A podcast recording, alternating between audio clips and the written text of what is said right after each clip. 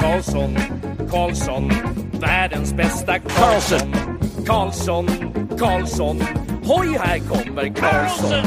Karlsson, Karlsson, ingen faktiskt ingen annan Karlsson spelar jag så bra som mig. Carlson! Carlson! Carlson scores! Karlsson. Yes, welcome everybody to another episode of the världens Carlson Fantasy Hockey Podcast, the longest running fantasy hockey podcast in the world, hosted by a guy who's so old that my first association that comes to mind when I think of Rick Bowness is that he was the first coach of the Sens back in 1992. Uh, I'm your host, Dylan Dubrowski, and with me today, we've got a gem for you. It's another installment in our 32 Beats Beat Writer series, and I've wanted to talk to this guy for a long time. Beat writer for the Dallas Stars over at The Athletic, Saad Yousuf. Welcome to the show, Saad. Thanks for having me. Really, really, uh, really happy I could join you today. Yeah, me too. Uh, the Stars are definitely an interesting team. It, it feels like they've been on quite a wild ride over these past few years. Like they made that surprise Cup Finals run back in 2019-20. Then the next year they missed the playoffs. It seems like that's a, a trend, right? I don't know if we have to be worried now about Tampa missing the playoffs next year, but uh, they they came close. They were four points behind Nashville in the Central in that uh, strange 2020-21 season. And then this past year they had a nice bounce back. They grabbed the wild card spot and they took the heavily favored Flames all the way to seven games on the back of the outstanding play of Jake Oettinger. I'm curious to get the vibe on the season from yourself and like the Stars fandom. Like, was this past season considered like a huge success for the team, or was this kind of expected at this point? Like, how are people feeling about how 2021-22 went? Yeah, I, you know that's an interesting question because I think there's two different perspectives on this. I think you know the way the organization kind of sees it is it was definitely they came up short. I mean, you don't you don't part ways with your coach uh, or the coach doesn't step down, whatever, however you want to frame it. Um, the coach doesn't leave after a successful season. So the so the fact that Rick Bowness did leave, um, did step down, and the Stars went another direction there. Um, and, and look, the expectations internally for the organization were were to make a deep playoff run. Like I, I know a lot of people on the outside were enamored with the seven game series against Calgary, and Jake Oettinger stole the headlines, and all that was was nice from an outside perspective, but internally this this management and and ownership and everything believed that there was a deep playoff run to be the expectation for this team. And so from that standpoint i would say it was a failure. Um the pulse that i get from just you know comment sections and tweets and talking to stars fans is that they didn't really expect much from this team from the get-go. So i don't know that they see it as some kind of huge failure. I think for them a first round exit, maybe a second round exit was probably what the expectation was for them. Um, so it, that that's where it's kind of interesting. I think Stars fans view it view the season has haven't gone just the way they'd expect, whereas uh, organizationally they probably view it more as a failure. Hmm, I mean, maybe they're expecting too much. Like they did miss the playoffs the year before, and they actually got off to that rocky start to start the year. Uh, people may not remember that uh, Jake Oettinger was in the minors to start the year, and it was Anton Khudobin who started in the season opener versus the Rangers. Actually, the Stars won that game three to two. Uh, then they ran that like uh, Khudobin and Holtby tandem to start the season with Oettinger in the minors. And yeah, after 12 games, the Stars were four, six, and two. Definitely weren't looking like a team destined for the playoffs. Uh, but then around like mid-November, Holtby suffered a lower body injury. Jake Oettinger got called up and quickly established himself as the team's best goalie. Like he put up a 30, 15 and 1 record overall on the year in 48 games, 914 save percentage. Of course, like that's not even that special compared to what he did in the playoffs, right? That was insane. 954 save percentage in his seven games versus Calgary. He led in only 13 goals total. So I'm very interested to know the answer to this. Rick Bowness is out, Pete DeBoer is in, but I'd imagine like regardless of who's behind the bench, can we confidently expect that what we just saw was like a coming out party for Jake Oettinger and he's going to be a, like a high volume uh, like starter in the league next year on, on Dallas, or or do you think it's a situation where Jim Nill's going to want to bring in a strong one B, like try to replicate what he used to have with Bishop and Khudobin for those years when uh, you know they would be around like a 60-40 split? Yeah, I, I don't think it's going to be a one A one B situation in Dallas, which um, which has been the case as you mentioned for for the last few years.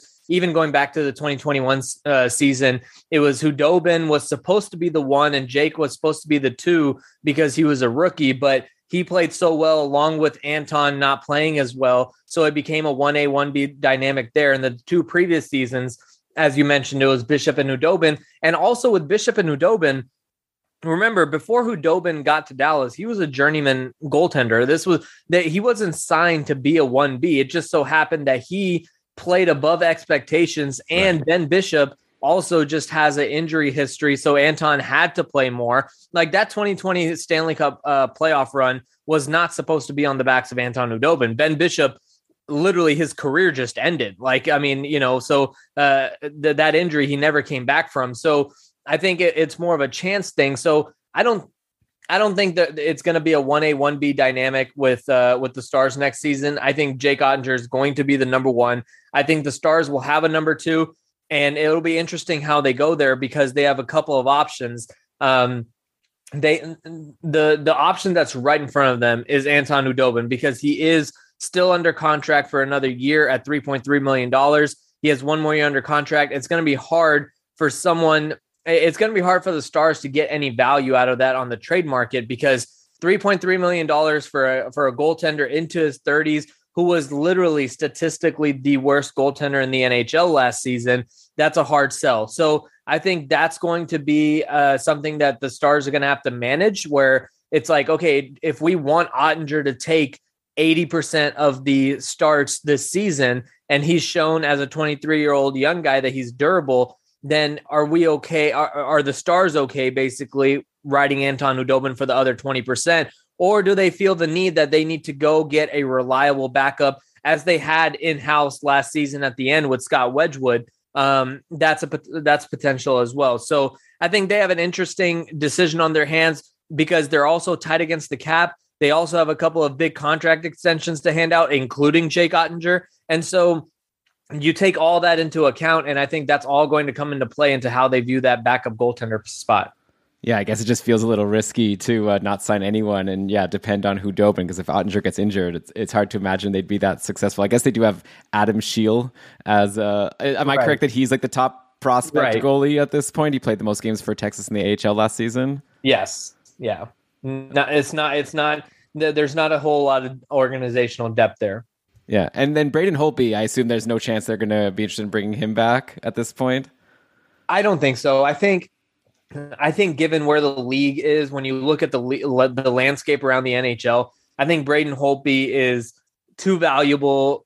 I think it now. I wouldn't rule out Braden Holtby just hanging it up, seeing the way that where his age is, where he is physically. I mean, he was hampered with a lower body injury the entire season. As you mentioned, it began in November, which which kind of um, you know prompted the Jake Oettinger call up, but then it really lingered throughout the entire season. And so, um, given where his body is, what he's accomplished, and his age, and everything like that, I wouldn't be surprised if he hung up if if he hung up the skates. But also, you know, if he does play, I do think he has enough skin on the wall to at least be a one B somewhere. I don't think he would really want to be a number two. And so I think wherever he can get a spot to, uh, you know, around the league to split starts or something like that, I think he'd be interested in that. Okay, yeah, it's been an interesting journey for Holtby. He's got those cuffs. Maybe now he could go transition to like a Ryan Miller type end of his career. Right. Uh, so okay, I, I just got to stick on Oettinger a little bit longer. I promise I'll ask you about some other position on the team. But like, do you think what we saw in that playoff series versus Calgary was for real? Like, maybe obviously not to that extent, but really reminded me of Thatcher Demko's playoff breakout a couple seasons ago.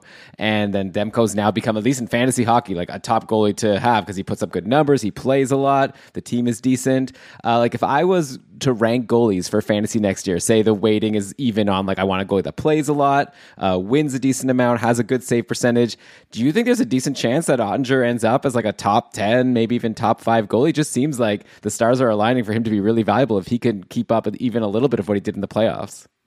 Yeah, I, I think Jake Oettinger. So to your to your original question about his season, his uh, postseason against Calgary, I, I, I don't think he's a a 954 save right. percentage goalie, but but no, I do think he's for real. I do think he is a top 10 goaltender. I'd I'd slot him more in the 5 to 10 range than the top 5. Um, but I do think he's a top 10 goaltender and he's still growing. Look, he's 23 years old. The other thing to consider is that you know whatever like we we've heard about just you know how um, Pete DeBoer's history with goaltenders in Vegas in terms of you know some of the controversies with Marc Andre Fleury, with Robin Lehner, and things like that. But the way DeBoer plays, it's there's a strong defensive structure in place, right? So Jake Oettinger's not going to be left out. Like he's not going to be hung out to dry. He's going to have support in front of him in terms of how the Stars play. So he's not going to have to make a bunch of wild saves and he's not going to be on his own back there in the crease. So I think that plays a big role as well because I actually had a conversation with Braden Holtby um, back in November, October November. It was early on in the season. And I asked him about just, you know, why he's able to have this. He, he was having a mini resurgence of, of sorts in Dallas. Like, you know, he was playing well after a down season in Vancouver. And he mentioned to me, he said, look, it's, it's not that he changed something dramatically about his about the way he plays over the offseason. It's just the structure in front of him was a lot better when you have Miro Heiskanen and Esa Lindell and some of these guys who are more just defensively sound playing in front of you. It, it makes life easier as a goaltender. So um, I think Jake Oettinger is basically uh, a very uh, he's a quality goaltender who will let in a few um, you know easy ones every now and then, but he rebounds really well. He he uh, you know he doesn't let that drag him down. That's something that I would say Anton Khudobin struggles with a lot. That once if Anton Khudobin is playing well, he is playing really well. But once the dam breaks, it is just it, it's all gone. So um, Oettinger's not that way. I would say I would say he's in the five to ten range in the NHL. Right. Well, hey, if he's a five to ten goalie in the NHL, that might actually make him like around five in fantasy, just because, like you say, Dallas is such a good team around him, and also he, if he's going to play like all of these games, that'll help you. You threw out an eighty percent number, that'd be wild. I guess we'll see what they do in the offseason. Uh, right. Uh, but okay, I guess we got to switch over to the skaters now. I'm just so excited about Jake Oettinger. It was so cool to see that playoffs. But uh, okay, there's obviously one line in Dallas that pretty much hogged all of the spotlight for the team in terms of offensive production and like us talking about them on the podcast. I guess we did talk a lot about Tyler Seguin, but for the opposite reason. Uh, but yeah, that Pavelski Robertson Hintz line was insane pretty much all season long. Like Pavelski and Robertson ended up putting up uh, 81 and 79 points respectively. Robertson's in only 74 games. So he was like well above a point per game. Roope Hintz right behind them with uh, 72 points, 37 goals. Uh, so of course I'm going to want to dig into each of them individually with you. But first, I'd love to just get your general take on like how good is this line? Like how do they stack up versus the other top lines around the league in your opinion? Um, I, would say they're a top five line in the NHL. They're really, really, really good, and they complement each other really well. So you have Jason Robertson, who is the young goal scoring. He has an offensive knack. There's just something about it. He has that hockey IQ in the sense. Roope Hintz, I think Roope Hintz might be the the cog that makes it all really kind of go because oh. he is the one that he's the he's a two way. He's probably the best two way player on that line when you talk about his defense, how good he is defensively, offensively, what he's able to do when, when he's healthy. Now, that's the big thing. His durability is maybe the biggest question mark of all three of them because, you know, the, the season before in 2021, he played most of that season on a very serious hip injury. And then even last season, he gets banged up pretty easily. So I think that's one concern. But when you talk about his skill set, he is he he has the most um, uh, so, so, when we talk about Joe Pavelski, we talk about how how much his hockey IQ plays a role in how successful he is and makes up for a lot of the deficiencies he may have physically, where he's not the greatest skater, he's not the fastest guy, all these kind of things. Roope Hintz has all those physical traits and he has the head. So when you put all that together, he's probably one of the best. I think he's one of the best two way centermen in the NHL. And then you have Joe Joe Pavelski, who is just absolutely lethal in front of the net. He's also a really smart player, and he he just knows how to play his role and play off of Robertson and Hintz. So together they they play really well. But I do think that I, I think offensively they're really really elite. Defensively, there might be some more question marks because you want Jason Robertson to take that next step. And Roope Hintz is continuing to be one of the best, I, I would say, like a Selke candidate. So, um, so I think they're they're they're a really good line. I I, I don't have any concerns about that. I would just say I'm you know, we'll see if Pete DeBoer chooses to keep them together. I think that's the biggest question.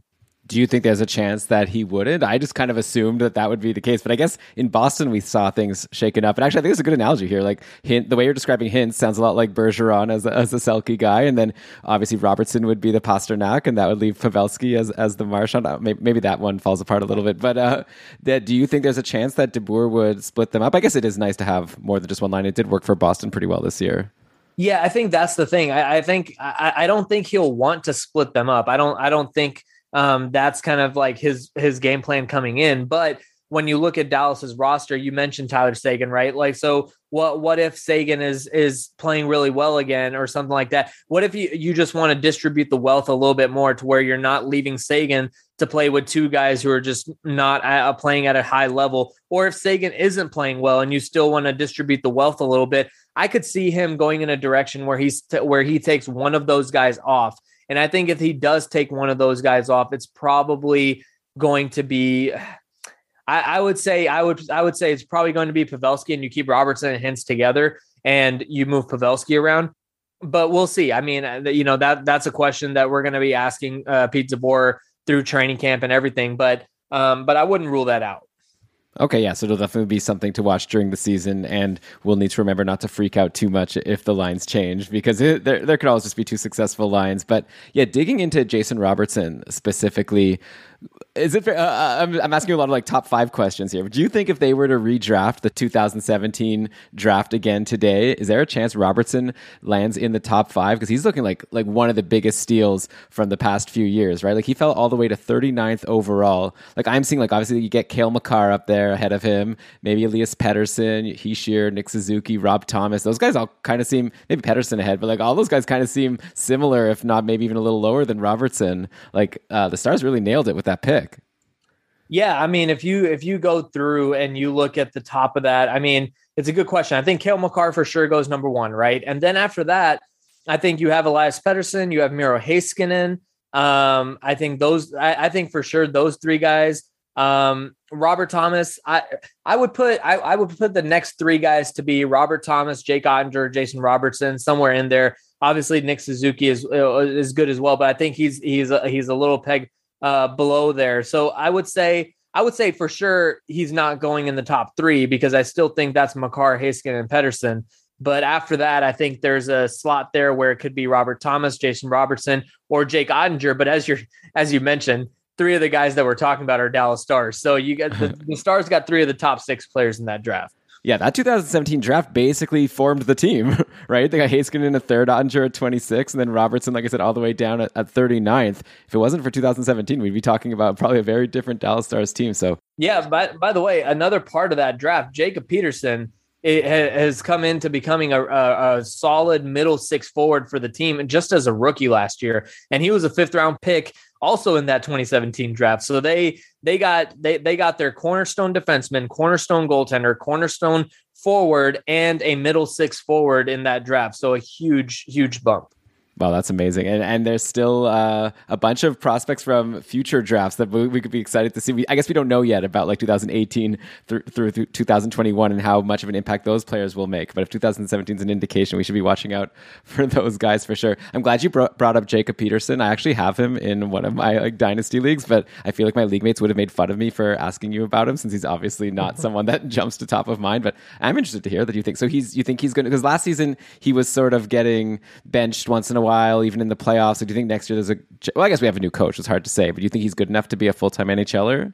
I do. He he was one of the top. I, I, I don't know off the top of my head, but but I know he was one of the best uh, five on five scorers for the Stars last season. And I think you know just when you look at the way that he plays, again, he's just such a hockey IQ guy. Like he he plays the game really smart. And think about it, he was a rookie last season coming over from Sweden where you know the the the sheet size is completely different everything like that. And he still was so uh, you know was so effective. And, not only was he effective uh, in one role or one line or anything like that it's like wherever they put him um you know he he was playing really well. And so i think that he is going to be someone that's going to fill you know figure into the lineup somewhere in the top uh in the middle six like he'll be either a second or third liner but yeah, I think he's going to be really uh, uh, really good. And you know, the stuff that he showed last year was was awesome as well. And you know, looking up right now, he was he was number five on the team in uh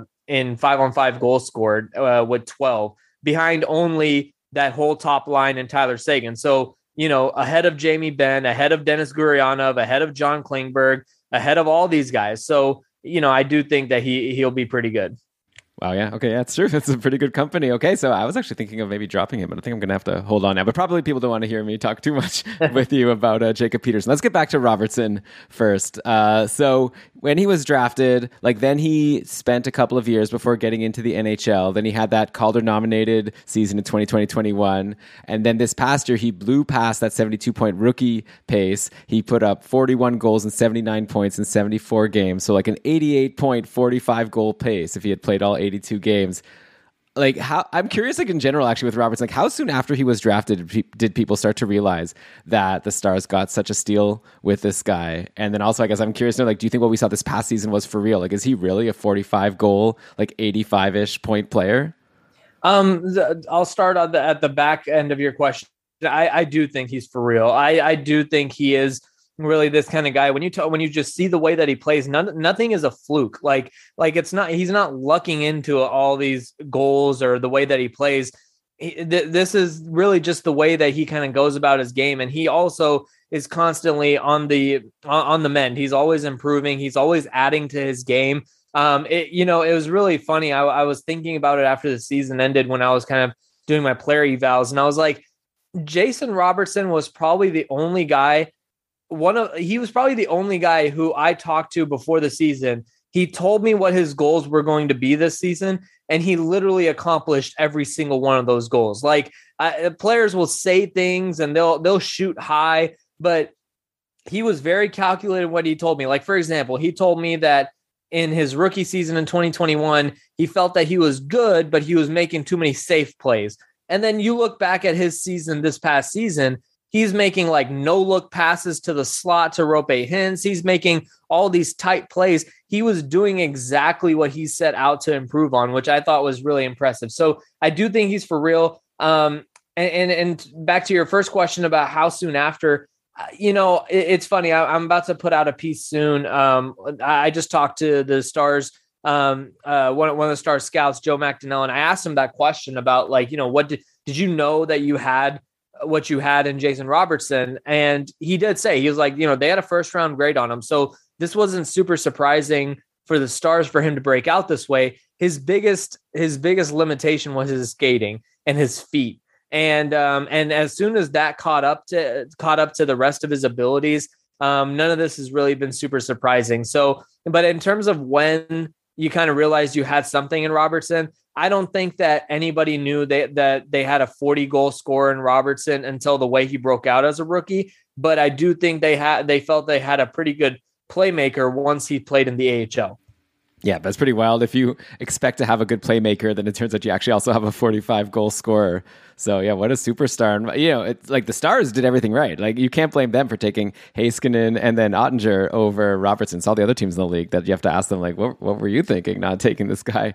Uh, but okay, so he's for real. And then obviously that's good news for his uh, centerman in Roope Hintz. So he's 25 years old now. He actually had an even better point pace last season. He had 43 points in 41 games. I still got to imagine it was like such a frustrating season for him. He was like basically a game time decision before yeah. every game. Like I'm sure it was more frustrating for him and like the team, but I will say it was also frustrating for people playing fantasy hockey because you never knew. You basically had to set an alarm for like 6:50 Eastern or you know whatever time, you know 10 minutes before game time to figure out if you're going to put this guy in your lineup or not. I'd never really seen anything like that before. Like, was this a Rick Bowness idea? Like, normally a player, if they're injured, they like go on the IR or whatever and they heal and then they come back when they're ready to play full time.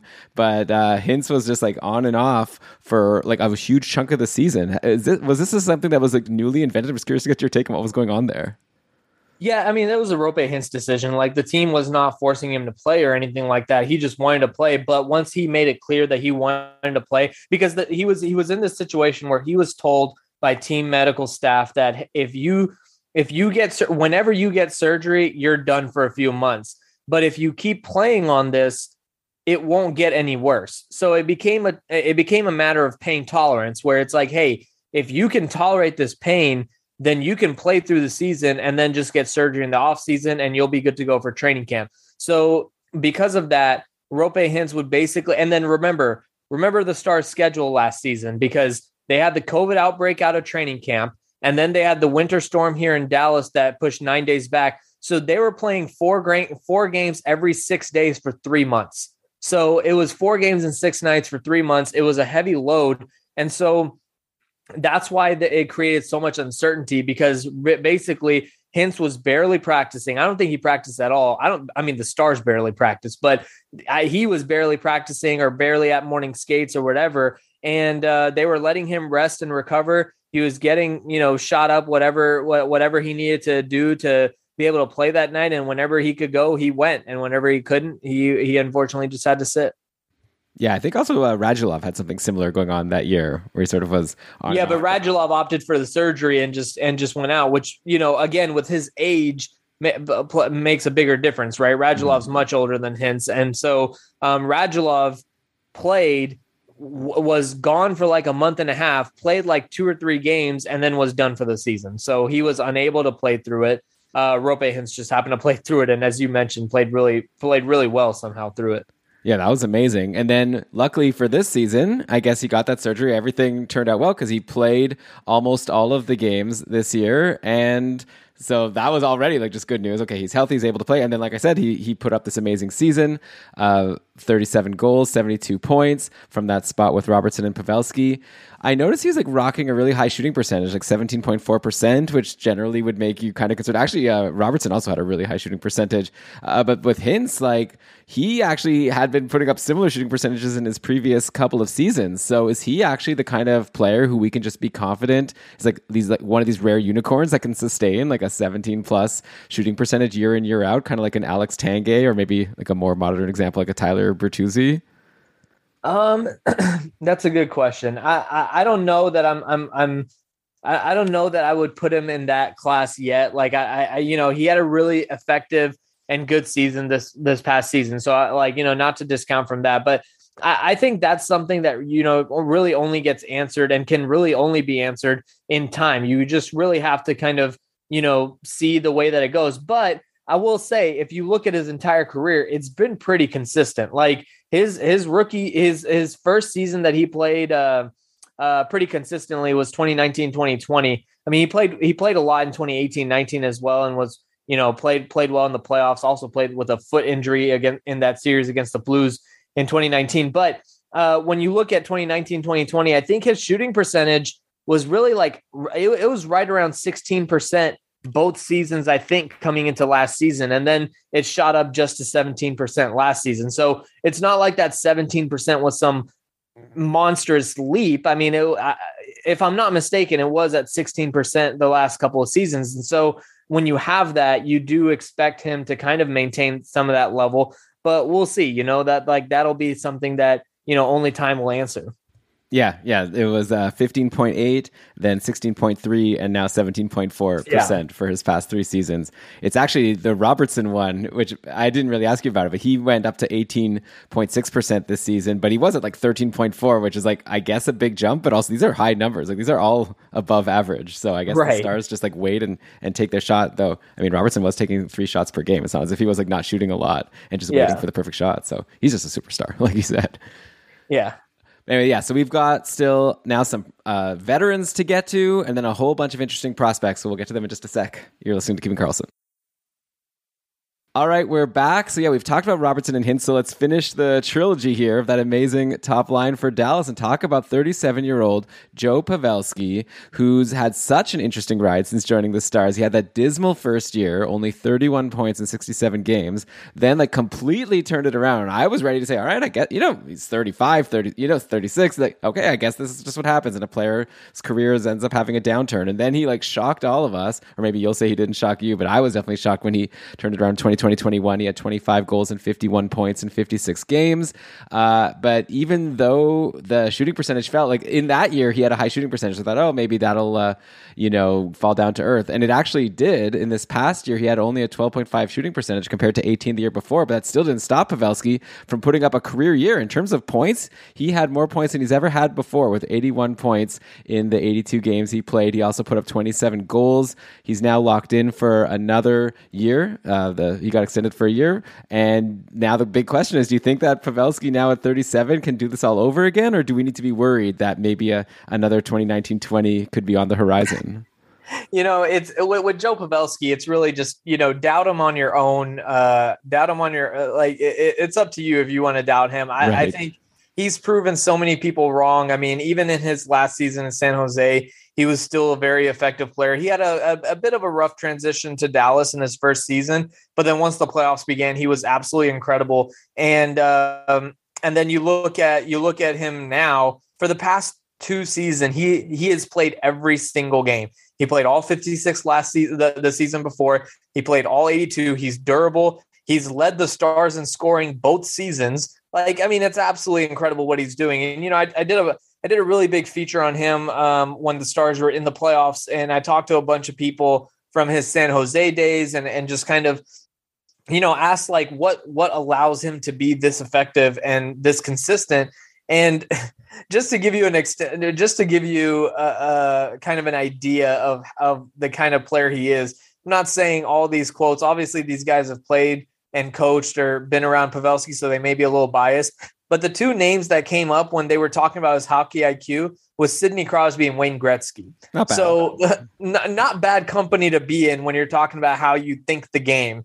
And so I think that's the biggest thing with Pavelski is just the way that he thinks and the just the the way that he carries himself. I mean, if you everyone talks about just the diet that he maintains, um, the way he's always it's either him or Jake Oettinger, always two of the first people on on the ice for morning skate. He doesn't take any days off. He um, he's he's just right. He's just all about business, and I think you know the way that he fits in with whatever line. And, and a big underrated part about him also is just his leadership. And I, I know you're talking about on the ice right now, but I'm just saying his leadership is also something that is absolutely incredible. He is he is every bit of a leader as the captain, Jamie Benn. So um, I, I, think that's incredible as well. But I do think that Joe Pavelski will be able to maintain this because also just look at his entire career. His skating. This this was a quote Brent Burns told me um, when I talked to him about Pavelski. He said he would joke with Pavelski that Pavelski can't get a step slower because he's already the slowest guy. Like you can't get any slower than Joe Pavelski. And so his entire game is predicated on thinking the thinking the game at a high level, anticipating plays, and then of course he's one of the best tippers, uh, net front guys that there is in the NHL today. And and again, that doesn't take a whole lot of athletic ability and stuff. So he I, I would not be surprised at all if he maintained the level of play that he has.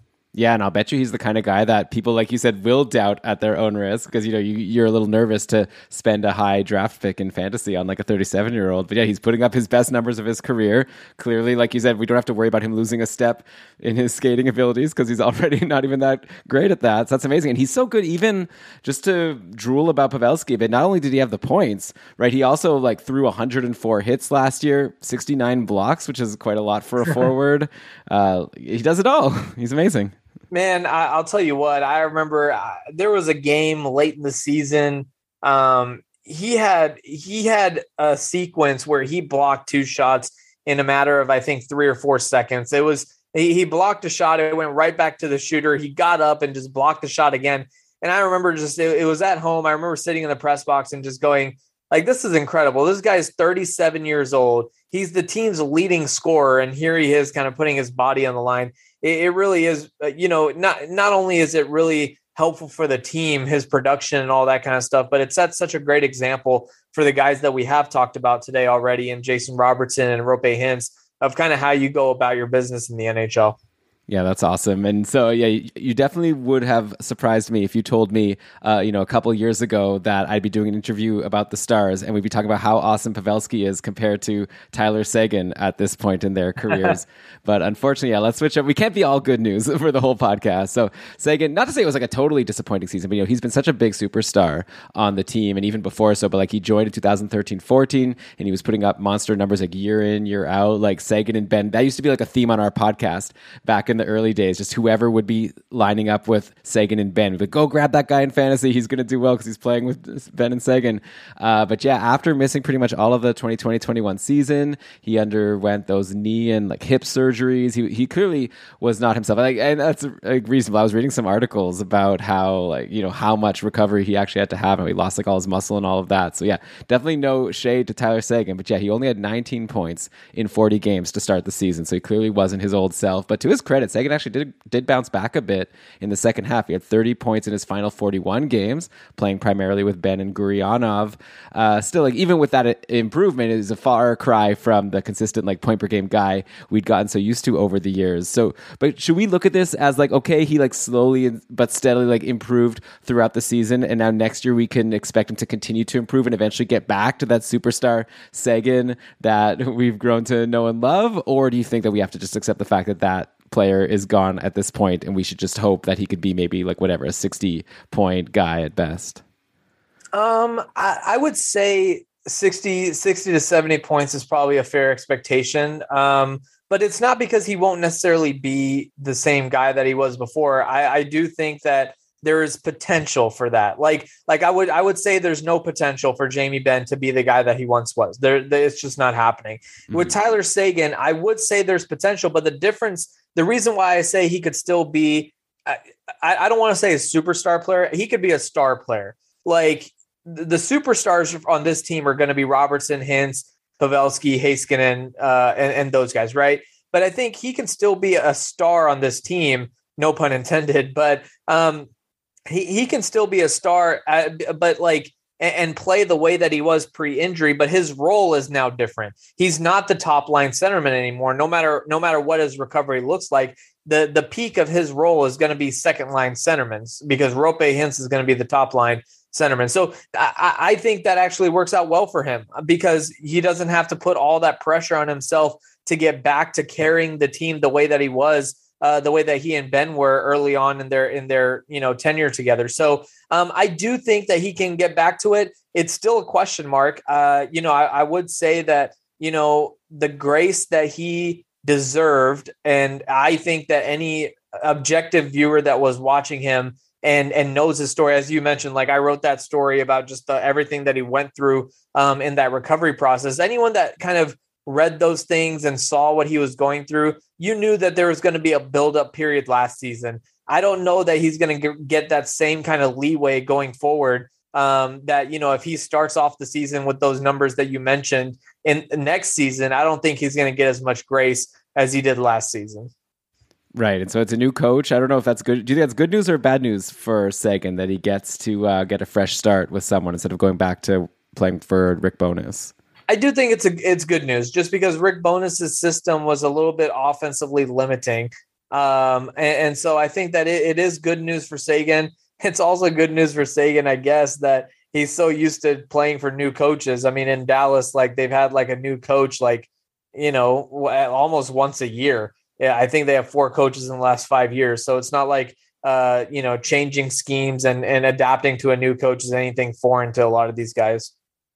Cool. Yeah. So I'm excited to see what Seguin can do next year. I think he'll be someone that, you know, people will be able to draft in their in their leagues like kind of late for the first time in, in a long time. And then we'll get to see what he could do. But yeah, you make a really good point, of course. If he's not going to be in a top line role, you can't expect him to put up like huge superstar numbers. Uh, but okay, so I guess I feel like at this point I'm kind of like done in terms of the forwards that we can expect to be uh, you know, like big producers in fantasy, unless I'd be interested in hearing you correct me. At least I'm, I'm, talking about for next year. We have a bunch of prospects, maybe one day. But yeah, assuming that those four are going to be the top four in scoring once again amongst the forwards, who is the top money bet right now to be the fifth leading scorer among forwards for Dallas? Like at one point, it was looking like Denis Gurianov could be that guy. Like obviously, Jamie Benn was right up right. there for a while. But like you said, I guess it seems like we pretty much know what we can expect from Benn at this point. Is like Denis Gurianov still someone that has the upside that people were expecting like a couple years ago, or like he just had 31 points in 73 games this past season, so he really fell off. So who who would you say is that number five forward for next year? Yeah, I mean, look, Gurianov was the team's leading goal scorer two years ago as a rookie, or three years ago, I think, uh, as a rookie, 2019, 2020. Um, uh, he, he, so you know he has potential. He has really, really intriguing offensive talent. Um, now, you know, a lot of people were conflicted in how they evaluated him last year because he would get healthy scratched. A lot of people like to blame Bowness. A lot of people um, looked at Gurianov. I think it was a mixture of both. Um, I do think Gurianov has to make strides himself. He needs to play uh, uh, like he can't be a complete liability on defense. He also needs to think the game a little bit better. He needs to be uh, keeping up, just like you know, mentally. It's it's the it's the inverse of I I, I describe Denis Gurianov as the inverse of Joe Pavelski. Um, whereas Joe Pavelski is very limited physically and thinks the game at a very high level, Denis Gurianov is very talented physically and doesn't think the game at a high level. So he, so I think he's a good bet. If I was if I was going to give you one name though, um, I do think Gurianov with a new coach is intriguing, but I would still go with Jacob Peterson. Oh, wow. I still think I, I still think Jacob Peterson is going to end up being the left winger on the second line. Um, I, you know, it just it just feels that Peterson will either, if I'm just looking at the depth chart at, at this point in the offseason, before the draft, before free agency, I could see a situation where it's Peterson Hintz Pavelski if, if the top line gets split up, or I could see a situation where if the top line stays together, it's Peterson, Seguin, Gurianov, or Peterson, Seguin, someone else. So um, I, I, I think I, am probably a little bullish on him, but I, I, would probably go with Peterson over Gurianov at this point. Okay, so uh, Maddie, if you're listening, we're not dropping Jacob Peterson. we're, we're, holding on. That, uh, that's exciting. Okay, so it'll be really fun to see how that shakes out. Uh, then, yeah, like I said, there's a, there's a bunch of prospects now coming up in the system. Like like we said, we ha- they had that great draft in 2017, and then they have a, I think, an interesting player from each of the the next drafts. I'm curious to get your takes on, like in terms of the forwards, and we could finish off with defense. But uh, I don't know, should I go forwards or backwards? I guess I'll start just with with this past year because as the, the most exciting new player to come out, Wyatt Johnston. Uh, they picked him 23rd overall in this past draft in 2021, and he just had an amazing season with Windsor of the OHL 124 points in 68 games, almost like two points per game. Is this another Robertson situation where if there was to be a redraft, he'd be going a lot higher, or, or maybe am, am I overrating an OHL season? No, I, I think you're right that he'd go higher. Now, you know, before he actually plays uh, professional hockey and, and stuff, I'd be I'd be a little hesitant to to put him into the Robertson class of like you know we we just talked about Robertson going top six, right? Uh, so I I don't know about that, but he would not fall to 23 in a redraft right now. Uh, without seeing anything, he would not fall in out of the top 10, I think. So, wow. um, so I think top 10, top 15. But I, I do think Wyatt Johnston is a really intriguing talent the biggest thing with him, again, talking to uh, some star scouts recently, um, the the thing that they're waiting on him is just for him to really just grow into his body. Um, it, they they love his skill, the they love the way he plays and stuff.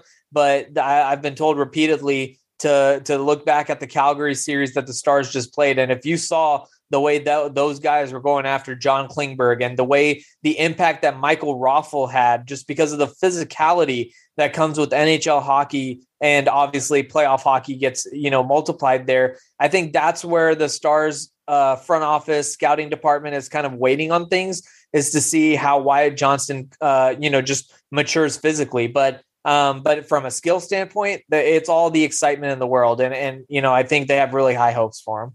Right. So not someone that we could expect to come to the team like next year, but it'll be cool to see what he can do if he bucks up and goes to the AHL. Uh, and then well, I guess, he's oh, going to have the opportunity. Oh yeah, no, he's going. He's going to be one of the biggest. Uh, he's going to be one of the main prospects that has a chance to make it to the NHL next oh, season. Okay. Um, and and Jim Nill has, has said this on the record. Like he has said this to us in multiple interviews in the past couple of weeks. Uh, that Wyatt Johnston is going to have a chance to compete for an NHL roster spot.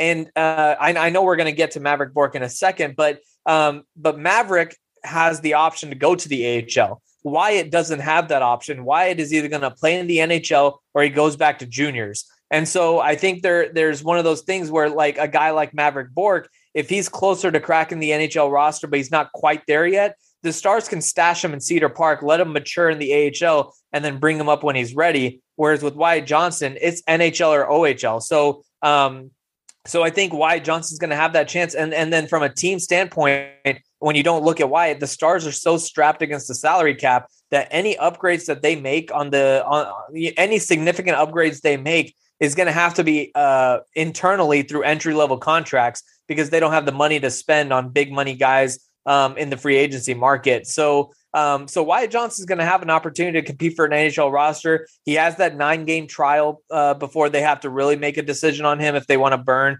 the first uh, year of the entry level contract. But um, but in training camp, he'll have a shot.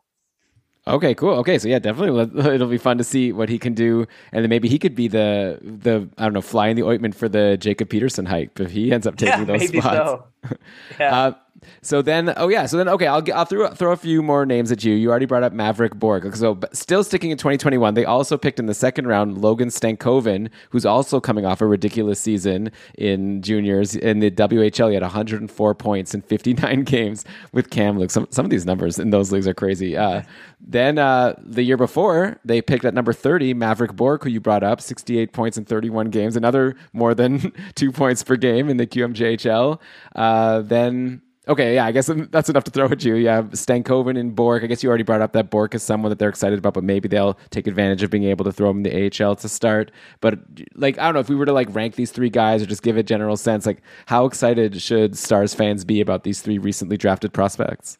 extremely excited and and the stars uh, front office is extremely excited actually uh, you know like i think wyatt just because of how young he is he's the 21 21 pick um, and the fact that he just you know won the OHL Player of the Year and lit up that league. I, I, think there's so much hype going towards him. But I think one of the guys that they're really most excited about really is Mavrik Bourque. Like they really love what they've seen from him. And when you talk about NHL readiness, I would rank the NHL readiness as number one Mavrik Bourque, number two Wyatt Johnston, number three Logan Stankoven. And I'm talking about NHL readiness like right now, like this season. I'm not projecting their NHL careers or anything like that. But uh, just going into next season, I think Mavrik probably is the most NHL ready. Um, and then and then it's Wyatt and then Logan. And and you know, to to talk about Logan for a second, it's just really interesting, you know, because um, in 2017 they picked a guy in Jason Robertson who, by all accounts, was a first round talent with one knock on him, and that was his his skating and his and his feet. Um, Logan Stankoven for them, they they kind of view him in the same way that the, he was a first round talent for them. The only knock on him was his size. He's just a smaller guy. He's smaller in stature. Um, but you know, it's not like those guys. You know, one guy that they kind of likened to me, I, have heard a lot has has been Alex DeBrincat. So um, they kind of see him in that mold of of player, and so um, you know, I think it'll be interesting to see the way that that it all plays out. But all three of those guys are really intriguing.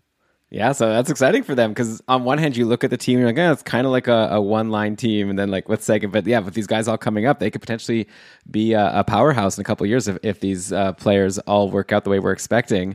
Uh, so then, anyways, that's only 2021, 2020. Then 2019, they drafted Thomas Harley, who I guess we can talk about when we talk about the D in a moment. 2018, we still haven't really seen what uh, they have in Ty Dellandrea. Like I like he was taken 13th overall, actually the highest pick of all these players we're talking about. Uh, he had 50 points in 68 games with Texas last season. Is Dellandrea someone who we can also expect to finally join the Stars next season and make somewhat of an impact? Yeah, I, I do think he is one of those guys. He came in uh, game seven against Calgary due to injuries to Luke Glendening and Hintz that kept them out. Uh, Ty Dellandrea came in and and had a really good game in a high intensity game seven playoff game on the road. Um, uh, obviously, that is a ridiculously small sample size. That's that's uh, that's one game, but uh, Dellandrea was thrust into the NHL lineup sooner than he needed to be. He was thrown into the fire uh, the season before in 2021 during that COVID season where the Stars were dealing with all those injuries and everything like that. He didn't get the proper AHL treatment that he needed. And I think getting the whole season, the AHL last season, except for like, you know, he had a quick cup of coffee in the NHL in December, I think. Uh, other than that, like, I think that that was really good for his development. Um, you know, I would I would probably rate his ceiling considerably lower than three guys that we just got done talking about. But I wouldn't but I would say that his floor is at a pretty respectable place as well. Like I I do think he is a second or third line uh, uh, you know, I, I, think second line is probably the ceiling for him, and, and he's probably a third line forward. Not a terrible, not not a terrible proposition on a talented roster. So I, I think, uh, yeah, if he plays in the in, in, the right spot, I do think that he has something to give. He also has a ton of versatility. He he plays on the right, left, centerman, whatever they need him. Uh, it kind of reminds me of the way that they used Jason Dickinson uh, in his last couple of seasons here in Dallas. I see. Okay, so we'll have to see what his role will be exactly, but nice to see that we'll be able to get a full season out of him probably in the NHL next year. Uh, and then, yeah, I guess that takes us to the D. And yeah, we haven't even finished that trio of 2017 gems with uh, Miro Heiskanen. Definitely needs to be discussed. He like has had this like amazing. I still actually the first time I really heard people talking about him, uh, uh, like you know after the draft, was when the Sens were shopping Erik Karlsson. And there Right. were there were rumors, you know, that maybe like he'd go to Dallas for Heiskanen. And I remember my co-host Brian was like, "How could Dallas not take that? He's Eric Carl." But obviously, it made sense for the contract and his level. And now at this point, obviously, it's a good thing that Dallas didn't uh, make that trade because Heiskanen is really come into his own as like a really strong defenseman in the league. I guess like at one point it looked like he was going to be this like super offensive defenseman. Like in that playoff run, he had 26 points in 27 games. Uh, a lot of people were drafting him super high in fantasy the next year. Uh, since then, he's like fallen to be more of like a 40 point pace defenseman. But I assume that's kind of like as things would be expected to be. Like he plays big minutes, but he's more of like a all around defenseman. Like, do you think? Like, I, I I'm sure I could just ask you like how good is he, and you'll tell me like how amazing he is uh, and how valuable he is to the team. But do you think there's upside for him to get back to being like more of an offensive presence? Like maybe if John Klingberg leaves, or do you think we should just kind of expect Heiskanen to settle in as like a 40, 45 ish point defenseman? No, absolutely not. I, I don't think that should be the expectation. Uh, by the way, Heiskanen, uh, of all the guys that we've talked about, we've talked about Oettinger, Hintz, and Robertson. Miro Heiskanen is the best player on this team. Like there's, Okay. like there's no question about it. When you look at him, uh, I'm not saying he's the most impactful guy because obviously uh, a goaltender just holds so much impact in the way that he plays. Jake Oettinger, obviously, he dragged the Stars to seven games in the playoffs. Miro Heiskanen is the best player on this team, though, and there is a whole now. You know, it's interesting. You're right that that playoff run showed us so much about what he can do offensively, and then the question is, where is that gone? And there's a couple of things that, first of all, because you know a lot of people naturally want to compare him to Cale Makar, which is fair. Uh, you know, they they were drafted one pick uh, here. Heiskanen was three, Makar was four, and um and, and I think the the interesting and and Makar. Makar was always more of the offensive defenseman type guy. Uh, Miro, Miro's defense is, is a little more sound than Makar, and Makar's offense is better than Miro. And I think even if Miro Heiskanen realizes his top offensive potential, he'll still be behind Makar when it comes to offense. But I mean, who isn't? right exactly who isn't and so um and and so i think that's that that's a, a different debate but in terms of comparing Heiskanen to his own production in the past you have to understand that one they've played in a system that is very very suppressed offensive suppressant um it, you know the offense was not a priority in dallas um, for the last couple of seasons it was more of a byproduct almost they were they they literally players and coaches, everyone in press conferences where we're telling the world that they're trying to win games two to one, three to two. Like they they they were not making a secret about this. So that is one thing to consider. The other thing is you mentioned John Klingberg and, and his anticipated departure. Miro Heiskanen has played on the second power play unit his entire career. And with the arrival of Ryan Suter last year, he was moved from playing point on the second power play unit to playing on the half wall. So his role has really, you know, just been kind of limited offensively in the way that he plays, uh, the way that he's been able to play. I don't think, like I said, I don't think I, if you're going to judge him next to Makar for your for your entire life, like he's not going to measure up. But I think he has a lot more to give than being a 40 point scorer in the NHL. Right, yeah, and I guess with Pete DeBoer coming in, it's a new coach, and you know, I guess I'm actually curious to get your take on Klingberg and if he'll stay or not. But yeah, it sounds like why not? If you want to be successful as the coach of Dallas Stars, why not try, you know, giving Heiskanen that top power play and see how it works out? No one would be like, oh, what kind of crazy decision was that? It seems pretty obvious. Uh, but yeah, I guess it does depend on what happens with John Klingberg. He's like near 30 years old now. He's a pending UFA, one of the top like UFA defensemen out there, I guess, after Letang. Uh, I I've been reading some of the articles like that that you wrote, like you know, talking about whether or not uh, Klingberg will stay or not. And I, I the sense that I'm getting, so correct me if I'm wrong, is kind of like Klingberg like wants a lot of money and like the Stars want to keep him, but maybe they don't know if he's like worth as much as as he thinks he can get. But also, it's possible that he just like won't get like as much as he thinks he can get, and then maybe Dallas will have a chance to keep him. Like, where where do we stand right now in terms of like what we expect to happen with John Klingberg? Yeah, I expect John Klingberg to leave in free agency, um, mostly just because it takes one team to bite, and and if you all, all it takes is one team. Like it's not about what the the majority of the market is or anything mm-hmm. like that. If one team comes offering him term and money, he's going to take that. And so, as he should, he's a 30 year old. This is his last chance to cash in on a big contract. Um, he should take whatever he can get. A- absolutely. Um, yeah, if the market just absolutely crashes, though, which I also wouldn't necessarily completely rule out, given everyone is operating under a flat salary cap um, around the league. Um, you know, I, I would say that like I, I put it at 80% he's gone though, just because it's hard to see that working out in Dallas. I, they he wants to be in Dallas. Dallas wants him, but they just the, the numbers just aren't going to add up. I see. But like what do you think about his value? Like if you were to just like be an arbitrator, if somehow he was able to go to arbitration and then you were going to decide what he's worth. Like he's been like the leading scorer for defensemen on Dallas for the past few years, like generally over 50 points. Like last season he had 20 points on the power play. Uh, but of course there's more to defense than just getting points. Like there's also like what he actually does defensively. Like overall, like how good of a player is John Klingberg? Like what kind of contract do you think he would be getting if, if if it was up to you to decide? I mean, if I was trying to fit it into a salary cap world, I'd probably try to give him something around five to seven years at maybe five and a half to six million. Um, you know, you know, they get the, stars specifically will get stuck in this hole with Klingberg where Esa Lindell is making 5.8 and Miro Heiskanen obviously rightfully is making eight plus. And so Miro Miro is 22 years old and has a lot of hockey in front of him, but Esa Lindell is more of a fair comp and uh, in terms of just money and, and and age and all that kind of stuff. And you know, Klingberg's not going to settle for less than what Esa Lindell, his longtime defensive partner, has been making. So yeah, I would say somewhere in the five to seven range at five and a half, six million is kind of what I'd be willing to go in on. Um, but the Stars cannot afford to get saddled with another bad contract, given what they have with Jamie Benn and potentially as well with Tyler Seguin too. Right. Okay. So if Klingberg walks, like I guess we assume that Heiskanen would take over on the top power play, and then should we just assume that you know like Esa Lindell or Ryan Suter like kind of take over the Heiskanen's job on, on, the second power? I guess like you said, like already Suter was like quarterbacking that power play, so maybe like Esa Lindell joins him, or is there like another player in the mix that we should start thinking of as being ready to jump in? Like I did bring up before the 2019 18th overall pick Thomas Harley. He played 34 games last year with the big club as a 20 year old, uh, four points. He also had 11 points in 27 games with Texas.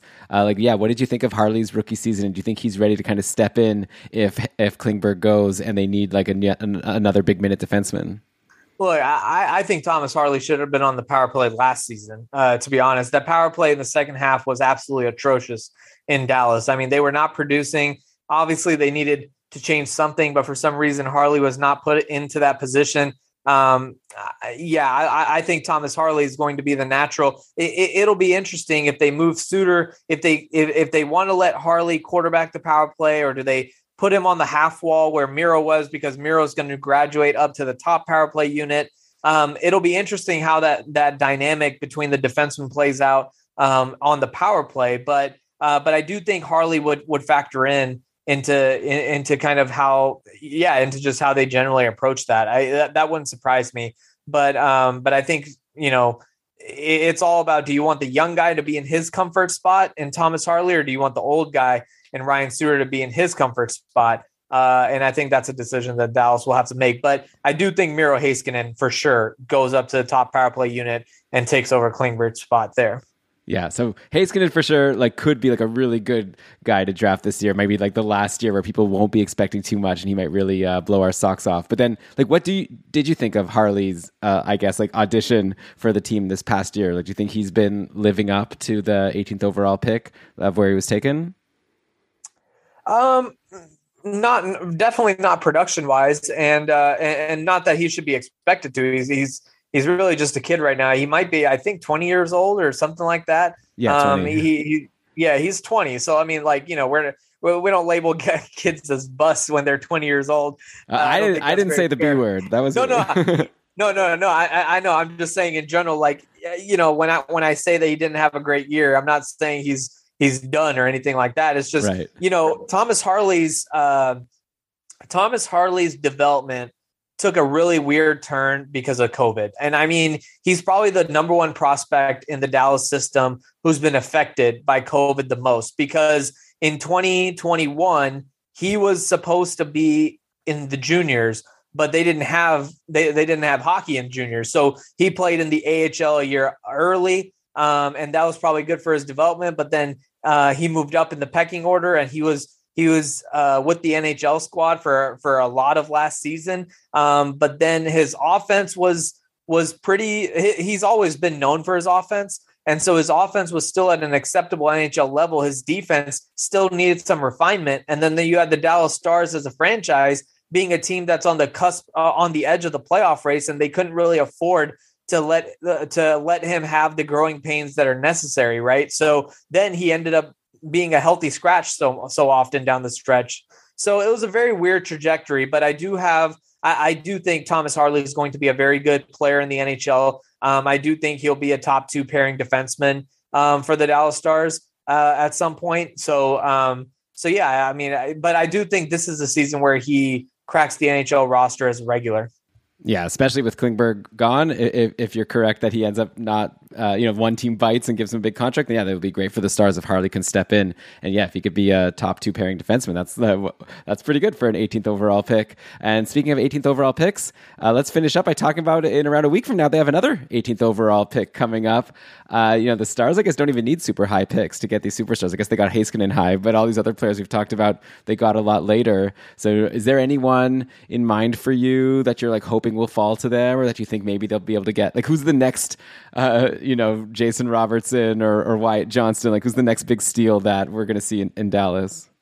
Yeah, that's a good question, and and you know, it's it's also a question that like it's about like do they break from their draft philosophy because you know like like on this podcast we just talked about Mavrik Bourque, Wyatt Johnston, we talked about Ty Dellandrea, we talked about Logan Stankoven, all these guys. These are all forwards, but defensemen they're they they don't have a lot of depth, organizational depth at defenseman. I mean, we talked about Heiskanen, who's already a bona fide NHL star, and then you just have Thomas Harley, and that's basically it. I mean, you have Grushnikov, who's coming up, and then you have a bunch of basically fifth round picks, uh, guys like guys like Dawson Barteaux or Jacob Holmes and things like that. So, um, so I think that defensemen should be a priority for them. Um, another thing, then this kind of goes back, relating back to when we were talking about Miro Heiskanen, is when we talk about why Miro has been so limited, uh, he's also played most of his four years on his offside. He's a left-handed defenseman playing on the right side because the Stars just have had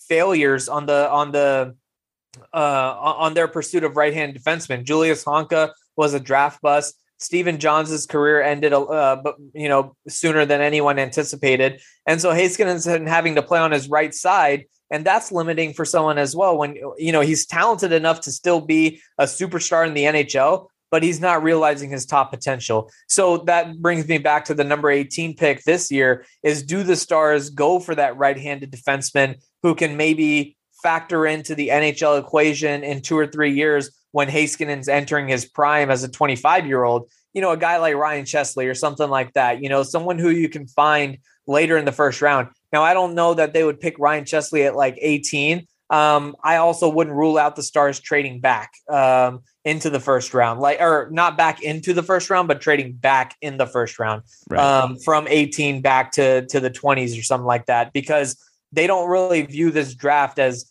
they view it as there there's the top guys and then there's a big middle upper tier, uh, upper middle tier, whatever you want to call that, in like the 10 to 40 range. And so if they can get another pick, they might do that. And I think that might be their philosophy. Uh, but I do think it'll be interesting to see how they go about the draft philosophy this year, where they're obviously, as we've discussed on this podcast, so loaded with forwards, promising forwards coming up, and have absolutely nothing um, when it comes to defensemen. And does that shift their philosophy of taking best player available versus need? Yeah, no, it definitely makes a lot of sense. I guess like theoretically they could take a forward and then and then trade one for a defense. I don't know. You never really see that happen in in uh, NHL. It happens in like fantasy all the time. I I always recommend just like take the best player available and then you could always trade for the positions you need. But I guess it's pretty rare that players trade draft picks without giving them a, a shot first. Uh, but yeah, that, it definitely makes sense that they should go for D. I guess also we talked about at the beginning how they could also use a goalie, though I know there's not too much goalie depth in, in this draft. Uh, but yeah, I, I, don't know. It would be fun if they just take the best player available because I feel like it's just a good sign of who's going to be a good player since they've had such a good track record. Yeah, and also that their their their philosophy when it comes to drafting is not drafting players for the Dallas Stars strictly in mind. The way they draft players is they draft assets. And now, yes, you're most of the time you're anticipating that player to become an asset for your organization. Absolutely but you also are drafting with the, with this in mind that hey, if this guy doesn't pan out as a Dallas star, he can be used as a valuable trade chip to bring in someone who can be a Dallas star. So you're absolutely right about that. Like uh, if you're if you're gonna pick if you're at number 18 and you have a forward who you had number number 10 on your board and a defenseman who you had number 25 on your board, then yeah, you take the forward and then try to maybe flip them later or whatever the case may be. But you don't want to you don't want to uh, you know reach for a guy at that spot, especially when you have been proven in the last five years that your draft work is paying off. Like you you know what you're doing. Then don't I, I would say you shouldn't really need to diverge away from that. Now that doesn't mean you don't trade down, but you know if you're picking there, you you stick to your board. Yeah, no, it definitely makes a lot of sense. It'll be fun to see what they end up doing. Uh, man, Saad, this time has just flown by. This has been so fun. Thanks so much again for agreeing to come on the show. Uh, for people who want like even more Dallas Stars content, like I definitely recommend you could just go to like the Athletic like Saad's page and just see all of his articles. And it's just like a lot, a lot of the questions I've actually asked you, you've written full articles about. So people who want more details, you can just go there.